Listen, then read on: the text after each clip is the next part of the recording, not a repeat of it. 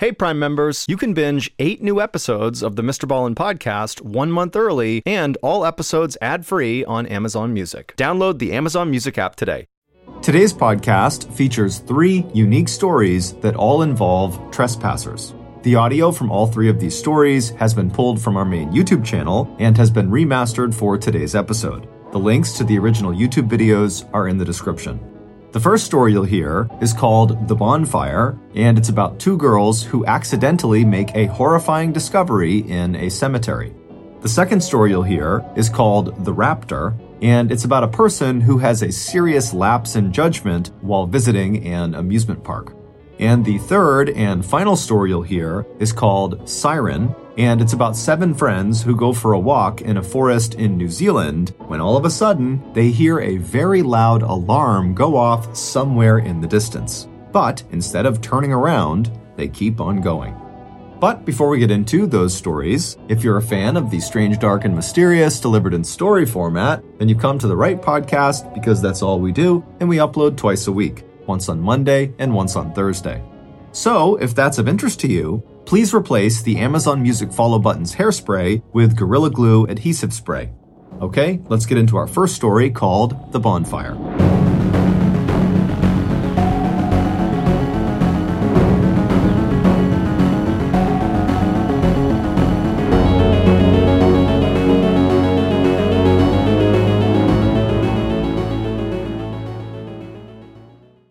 Audible lets you enjoy all your audio entertainment in one app. They offer an incredible selection across every genre, from bestsellers and new releases to celebrity memoirs, mystery and thrillers, motivation, wellness, business, and much more. Audible is like the place for thrilling audio entertainment with highly anticipated new releases and next listen recommendations. I personally am a huge fan of the Jack Reacher action series by author Lee Child. It's about this huge dude named Jack Reacher who basically just goes around the country destroying very deserving bad guys. And my favorite is called The Killing Floor, which also happens to be the very first Jack Reacher novel. As an Audible member, you can choose one title a month to actually keep from the entire catalog. This includes the latest bestsellers and new releases. New members can try Audible free for 30 days. Visit audible.com slash ballen or text ballen to 500 500. That's audible.com slash ballen or text the word ballen to 500 500 to try Audible for free for 30 days. audible.com slash ballen. This episode is brought to you in part by June's Journey. Picture it the glamour of the roaring 20s wrapped in a mystery that only you can solve.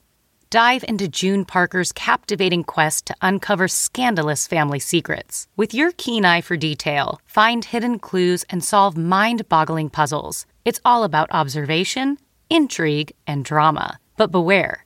Each clue leads deeper into a thrilling storyline filled with danger and romance. June needs your help, detective. Download June's Journey for free today on iOS and Android. Your adventure awaits. Simply put, a goth is someone who finds beauty in things that most other people consider to be pretty dark. But most Americans tend to associate the term goth with the teenagers of the late 90s and early 2000s that wore all black and wore heavy black boots and would hang out in cemeteries. And while that representation of goth culture is, of course, limited, it is a good representation of the two protagonists in today's story best friends Rachel and Molly. In the 1990s, Rachel and Molly were full blown goths. They had black hair, black makeup, black clothes, they had the black heavy combat boots, and at one point they and their other goth friends started hanging out in a cemetery to be kind of ironic and funny, like, look at us, we're goth, we hang out in cemeteries. And then they actually enjoyed it and began hanging out in a cemetery like every weekend. One Friday night, Molly calls Rachel to go hang out in the cemetery. And as it happened, Rachel was just sitting at home and she was bored out of her mind. And so the call came at a perfect time. And so Rachel's like, Yeah, I'd love to go. So she flies downstairs and she sits on her front step and she's waiting for Molly to show up. And eventually, Molly's car rolls down the street, and Rachel immediately recognizes that Molly is the only one in the car. And Rachel, whenever she would go to the cemetery at night with Molly, they were always there with a group of at least four people. Even though they liked hanging out in the cemetery, they did recognize that it was a little bit creepy at night to be out there, and so they liked kind of rolling in a fairly big group. And so Rachel hops in the car, and her first question to Molly is, Where is everybody? Are, they meeting us there? And Molly said, Oh no, everybody else is either working or they're kind of hung over from the party from last night, so it's just us two. I hope that's okay. And at the time, Rachel actually in her head was like, No, I don't really want to do this anymore. But she was like, Oh yeah, that's fine. Yeah, we'll, we'll just go. Just the two of us. It'll be fine. Molly takes off from Rachel's house and she makes the familiar kind of winding commute to the front gate of this enormous cemetery that sits right in the center of town. They drive underneath this massive wrought iron gate that looks very medieval, very foreboding. It looks like it's out of a cheesy horror movie, this like cliche entrance to a cemetery. And so they go through there and they're on this road that stretches all the way down through the cemetery and basically splits it in two on the left side as you're driving in was an area closest to town and also it butted up against a major public university. And then on this side of the cemetery, you had a bunch of residential houses that butted up against the side of the cemetery. And where Molly and Rachel and their crew liked to go was on the right side, all the way back in the corner, because there was a section that was kind of situated between these two hills where not only were they obscured from the cemetery road and the main road once they were down in this little depression, there was also no houses that happened to look over that spot. So it was kind of like the hidden section of the cemetery. And there was also this big boulder that people sat on and a big tree you could lean up against. So that was their spot. So Molly drives in the gates, she heads down that road and she turns right onto a dead end road. She takes that down about a couple hundred meters till it dead ends and they park. And then the girls get out of the car, they light up cigarettes and they walk down this hill that's just beyond where this dead end comes to an end. And so they walk down this hill and it brings them to this clearing where this big rock and tree is. Rachel hops up on the rock and she turns around, so she's facing back up the hill they just walked down, and Molly is right next to her on her right, leaning up against the tree. And for the next hour or so, they just crushed cigarettes and talked about their various boyfriend drama and life drama and whatever else they wanted to talk about. After a while, the girls started to smell a bonfire, and from where they were sitting, they could see a hill in front of them, and there was actually another hill over here. And so their view is pretty obscured out of this little valley they're in, so they can't see any fires anywhere. And so they assumed that what they're smelling was a fire coming from the other side of the cemetery because there's that huge university over there. And they knew sometimes the college kids would come onto the cemetery and they would light fires over there. And inevitably, the police would get called and they would break up the fire because you're not allowed to have a fire on the cemetery. And whenever they did that, the police would actually make rounds around the entire cemetery. And historically, basically, if you were there hanging out, they would tell you to leave. And so they think, okay, this is probably a good time to leave because probably in the next 30 minutes to an hour, the police are going to be here. They're going to come over here, see our car, and they're going to ask what we're doing, and we're going to have to leave. So let's just let's just leave now. So Rachel hops off the rock, and the two of them begin meandering their way back up the hill towards the car. When they get about halfway up the hill, they notice to their right something bright. Now, because they were higher up, they could actually see over the hill to their right. And what they were seeing was the top of a bonfire. So the girls take a couple more steps up the hill to gain some elevation to hopefully be able to see better down into where this fire is. But even when they're up almost at the top of the hill, that fire is too far down on the other side of that hill that they can't see any people and they can't really tell how big the fire is. They're just basically seeing the top flickers of it. Even though they don't know anything about the people over there at this fire, what they do know is when they showed up, there was no fire over there. They would have recognized it. So whoever's over there had to have shown up and built this fire while Rachel and Molly were down at the rock and tree, which means there's a pretty good chance they didn't see Rachel and Molly. This is a pretty private area. Their car was parked a little bit off to the side of the trail. And so Molly picks up on this and she says to Rachel, Hey, let's let's sneak back down and walk up their hill and, and look down and see who's here. I bet it's a bunch of college kids. It'll be funny to see what they're doing. But Rachel had a weird feeling about it. She's thinking to herself, if this is college kids, why would they have their bonfire this far away from campus? I mean, this is literally the farthest point away from the side of the cemetery that's close to their campus. If they're having a party over here, there's a good chance that anybody going to it is going to need to drive. And that just doesn't make sense if you can just walk to the other side of the campus and have a bonfire over there. And so Rachel is logically deducing that this is probably not college kids. But who else is having a bonfire in the secret section of the cemetery in the middle of the night? And Rachel's thinking that now, if the police come here, they're definitely going to see us because we're so close to this bonfire. And so it's probably not a good idea to stick around much longer. But despite Rachel's hesitations, she is intrigued and she does want to see what's going on over there. So the two girls walk down the hill, they make it down to the rock and the tree, and they turn left and they begin walking up this other hill, the hill that's going to bring them up to this fire. And so they only get a few steps up this hill when they are suddenly hit with this disgusting, putrid smell that just encompasses them and it makes them gag and they're covering their mouth and their nose. And Rachel exclaims, Oh my God, what is that? And then as soon as she says it, she realizes she was really loud and they both freeze, wondering if the people on the other side of the hill have heard them. And after a little bit of silence, Molly's like, You want to keep going? And Rachel's like, No, we gotta go between the horrible smell that's obviously coming from this weird fire and the fact that Rachel basically just gave them away. And so, for all we know, these people on the other side of this hill have heard us and now they're waiting for us to come over the edge. And it's gonna be really awkward if we suddenly crash their bonfire. Rachel, she's thinking about these things, and so she's like, let's go, we gotta go. Molly's disappointed, but she gets it, and the two girls turn around and begin walking back. And so they walk past the tree and the rock on their left, they turn right, and they're about to walk up the hill that's going to bring them to their car when Rachel just turns around to look at the hill towards the fire where they were headed before. And standing at the top of that hill is a man just looking down at them. And the fire is illuminating him from behind, and they can clearly tell it's a man standing there looking at them. And immediately the girls felt really uncomfortable. It was almost like they had just been caught spying, even though they didn't actually get caught spying. It was what they were going to go do. And so they felt like they had almost been caught red handed. And so Molly and Rachel just turn and begin walking up the hill, kind of with their heads down. They just felt kind of awkward. And so they move a few more steps up this hill, and Rachel looks again at where this guy was standing, and he's now gone. And Rachel's relieved, but then she realizes he's gone because he's walking, power walking, down the hill towards them.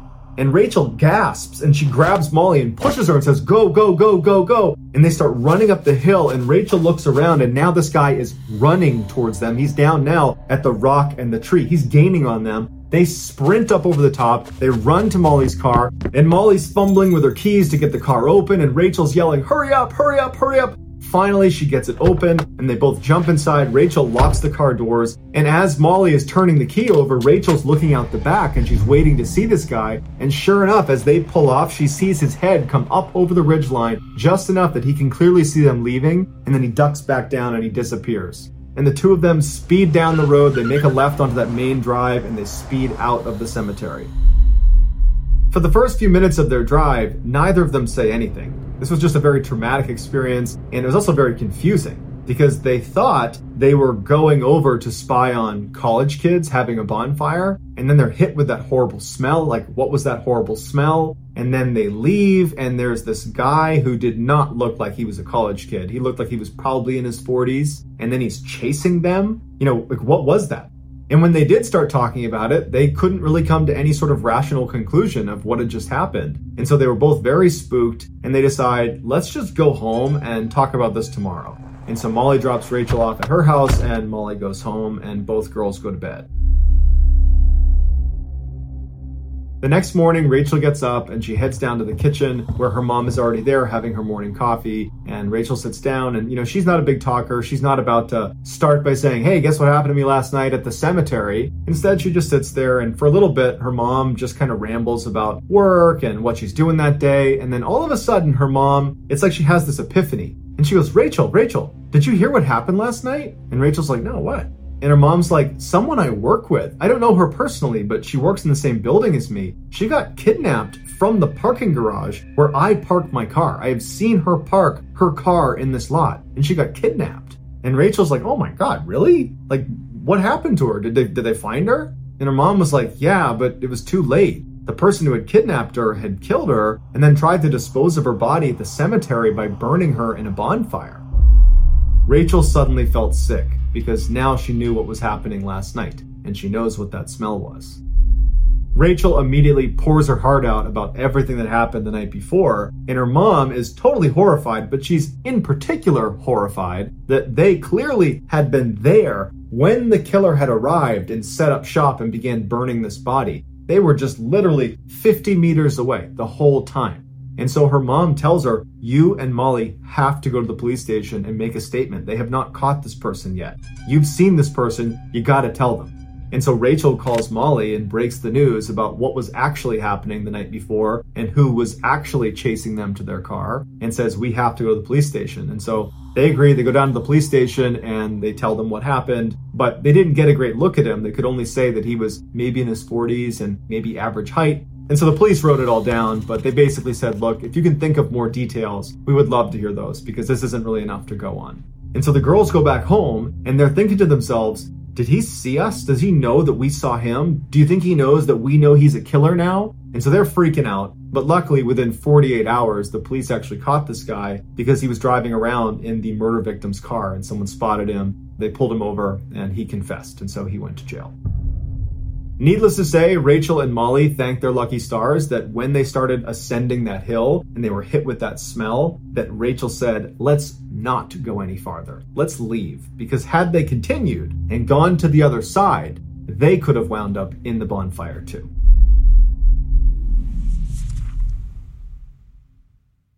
The Angie's list you know and trust is now Angie, and we're so much more than just a list. We still connect you with top local pros and show you ratings and reviews, but now we also let you compare upfront prices on hundreds of projects and book a service instantly. We can even handle the rest of your project from start to finish. So remember, Angie's list is now Angie, and we're here to get your job done right. Get started at Angie.com. That's A N G I, or download the app today.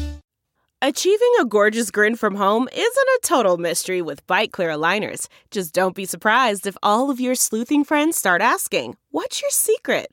Begin by ordering your at home impression kit today for only $14.95. Byte clear aligners are doctor directed and delivered to your door. Treatment costs thousands less than braces. Plus, they offer flexible financing, accept eligible insurance, and you can pay with your HSA FSA. Get 80% off your impression kit when you use code WONDERY at Byte.com. That's B-Y-T-E dot com. Start your confidence journey today with Byte. Our next story is called The Raptor.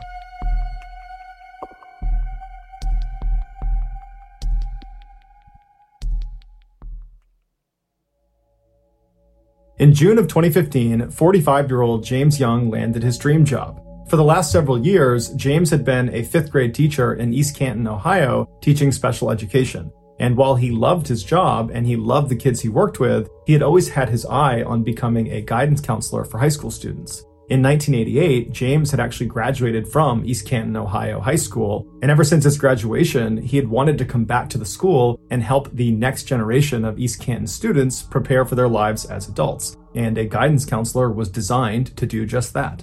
James had applied for the job before, but every time he applied, they would tell him that while he was qualified, there just wasn't a spot open for him.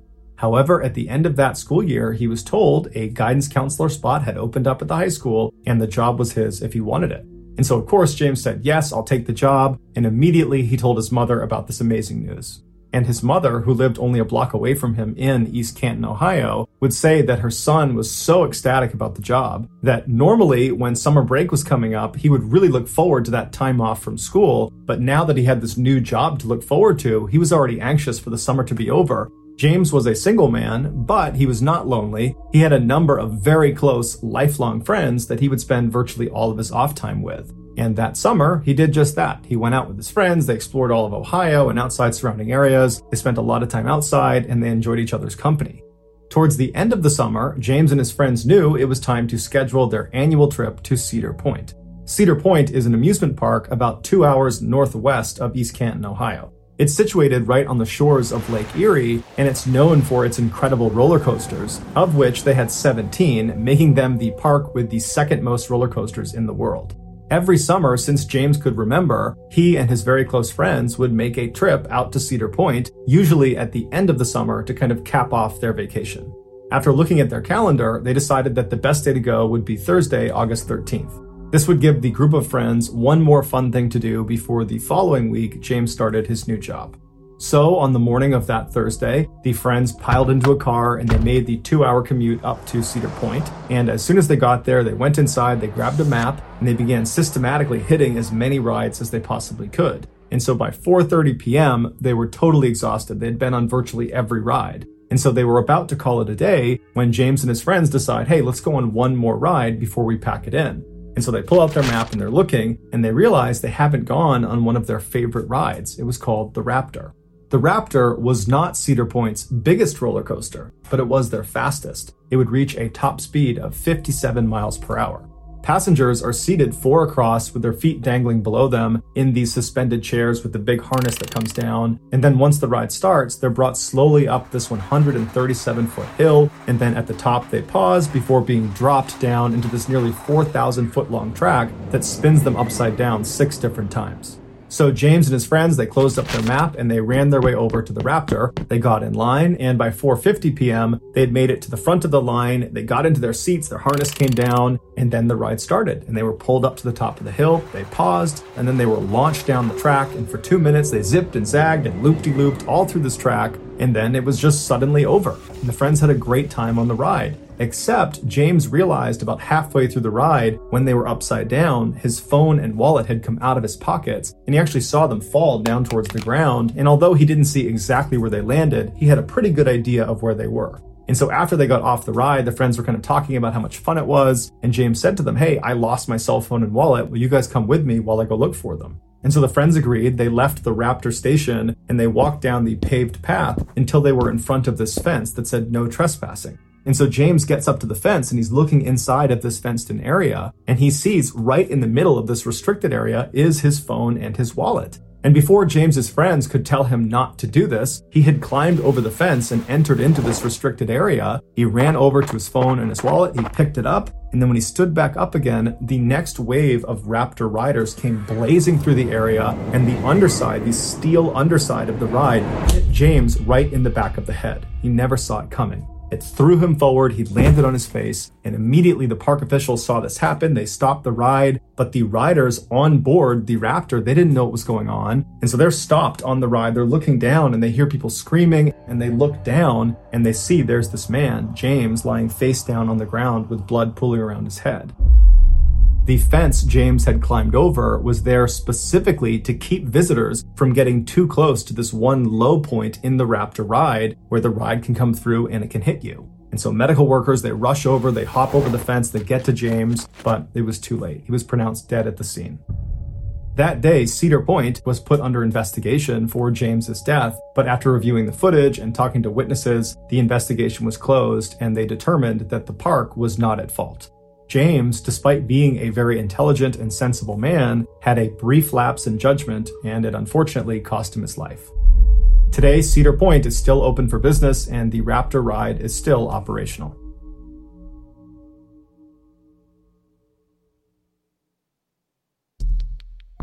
The next and final story of today's episode is called Siren.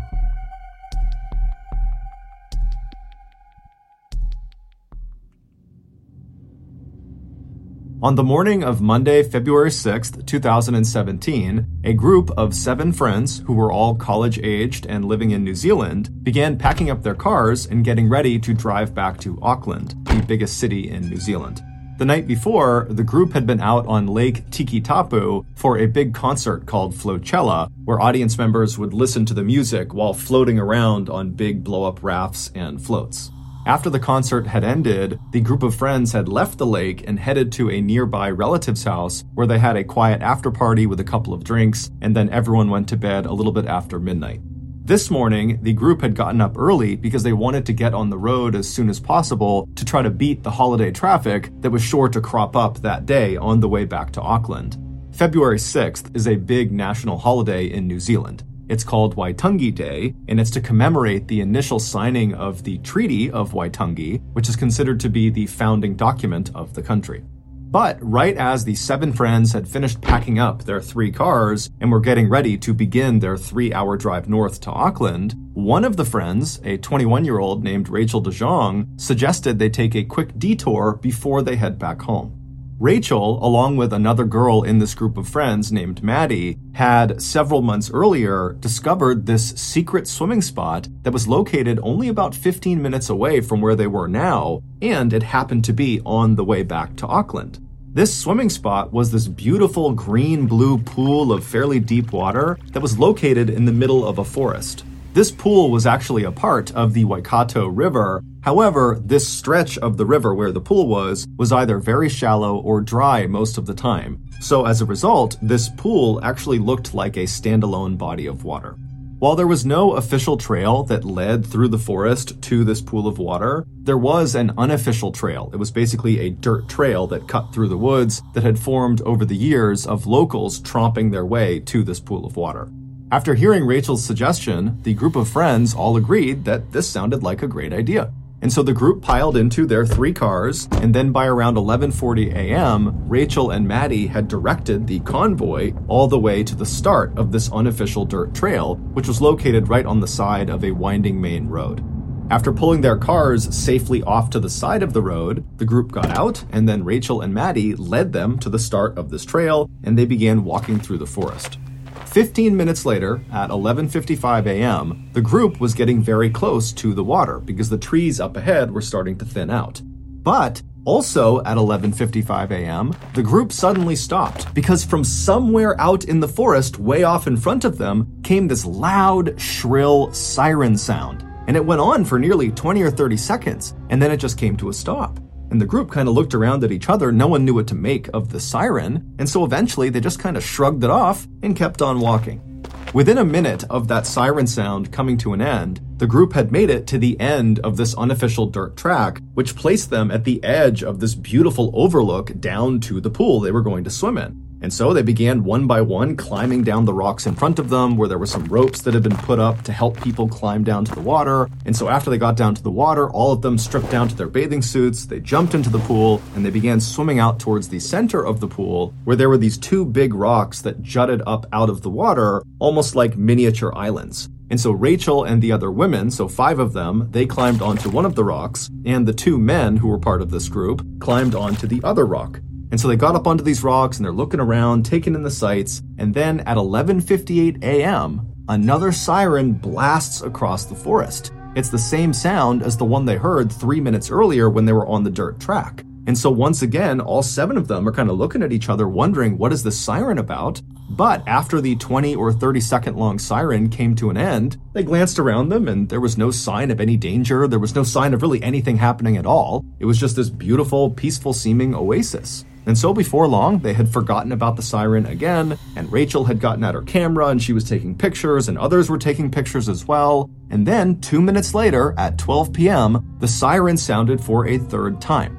Now, at this point, the group has heard the siren two other times. And even though the sound of the siren was kind of jarring because it was so high pitched and shrill and really cut into their ears, this time, because they've heard it two other times and nothing happened, they all pretty much immediately wrote it off. So the siren's sounding for the third time, and the group is not really paying attention. But when the siren finally stops this third time, something very different began to happen, and the group immediately noticed it.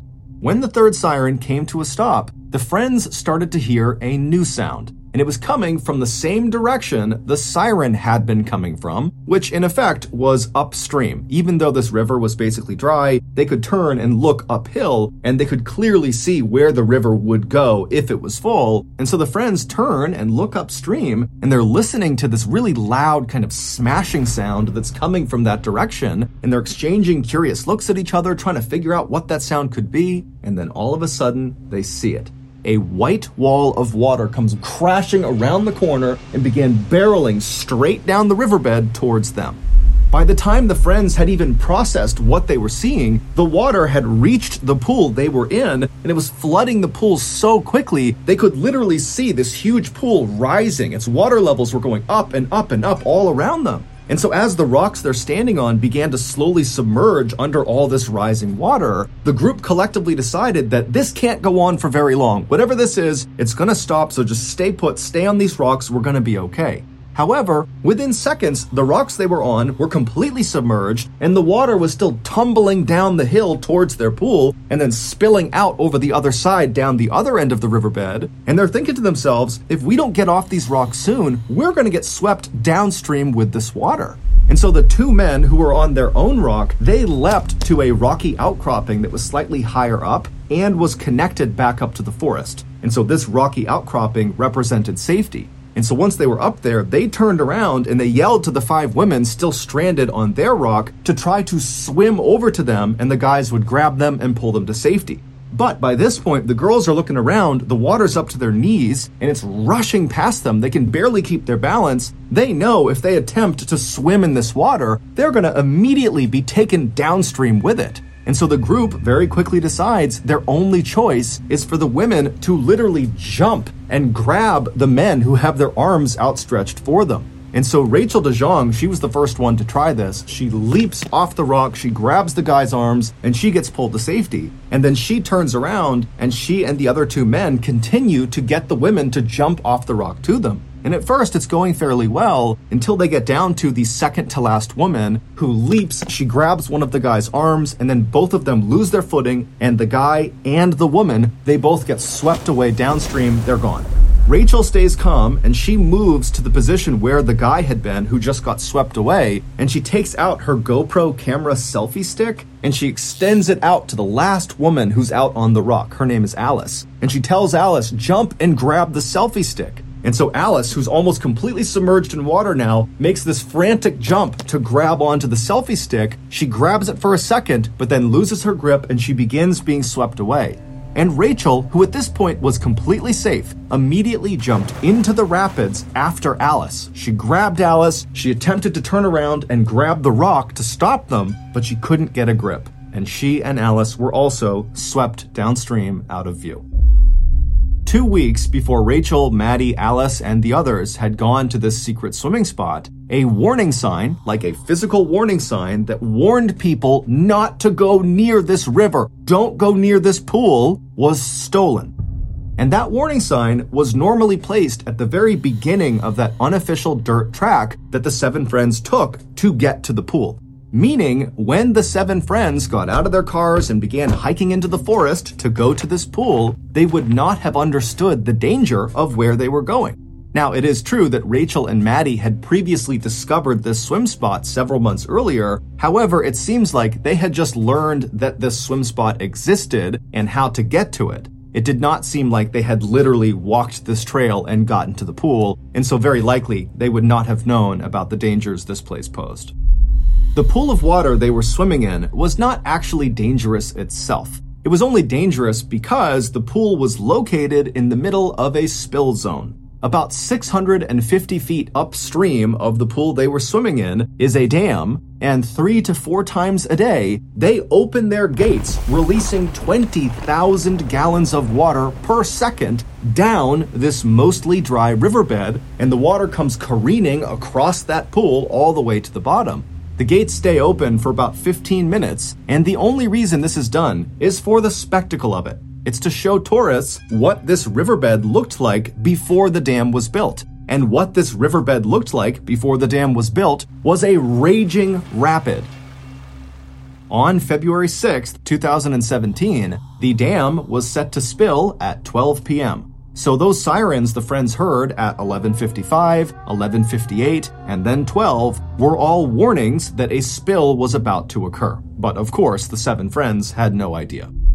After the 12 p.m. spill had finally ended, the three friends who had made it to the rocky outcropping and had not been swept away by the current went looking for the four other friends who had been swept away, and they would find them. Three had miraculously survived, but one had not. The sole fatality was 21 year old Rachel DeJong, whose idea it was to come and swim at this spot in the first place. Rachel also was the woman who had left safety and jumped back into the rapids to attempt to save her friend Alice. Today, there are many more warning signs and fences that have been put up around the Waikato River to prevent people from getting too close, because the dam still, despite the fatality, spills several times a day. However, despite all these precautions and all the notoriety around Rachel's death, people still today sneak in and go swimming in that secret pool.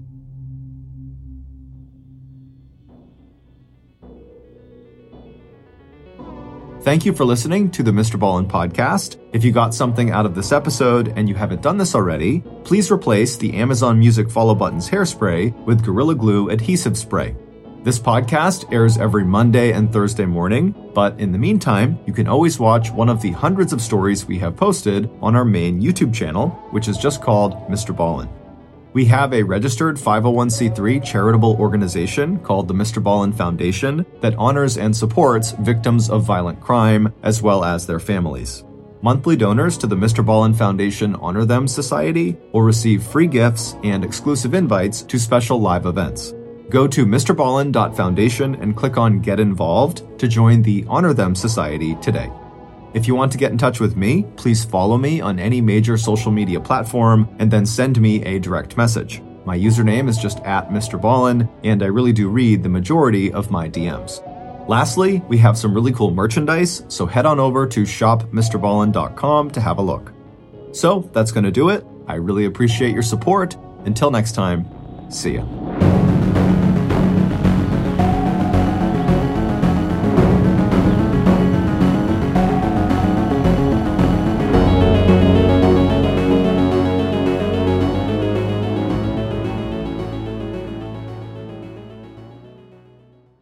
Hey, Prime members, you can binge eight new episodes of the Mr. Ballen podcast one month early and all episodes ad free on Amazon Music. Download the Amazon Music app today. And before you go, please tell us about yourself by completing a short survey at wondery.com/slash survey. If you're listening to this podcast, then chances are good you are a fan of The Strange, Dark, and Mysterious. And if that's the case, then I've got some good news we just launched a brand new Strange, Dark, and Mysterious podcast called Mr. Ballen's Medical Mysteries. And as the name suggests, it's a show about medical mysteries, a genre that many fans have been asking us to dive into for years, and we finally decided to take the plunge, and the show is awesome. In this free weekly show, we explore bizarre, unheard of diseases, strange medical mishaps, unexplainable deaths, and everything in between. Each story is totally true and totally terrifying. Go follow Mr. Ballen's Medical Mysteries wherever you get your podcasts, and if you're a Prime member, you can listen early and ad-free on Amazon Music.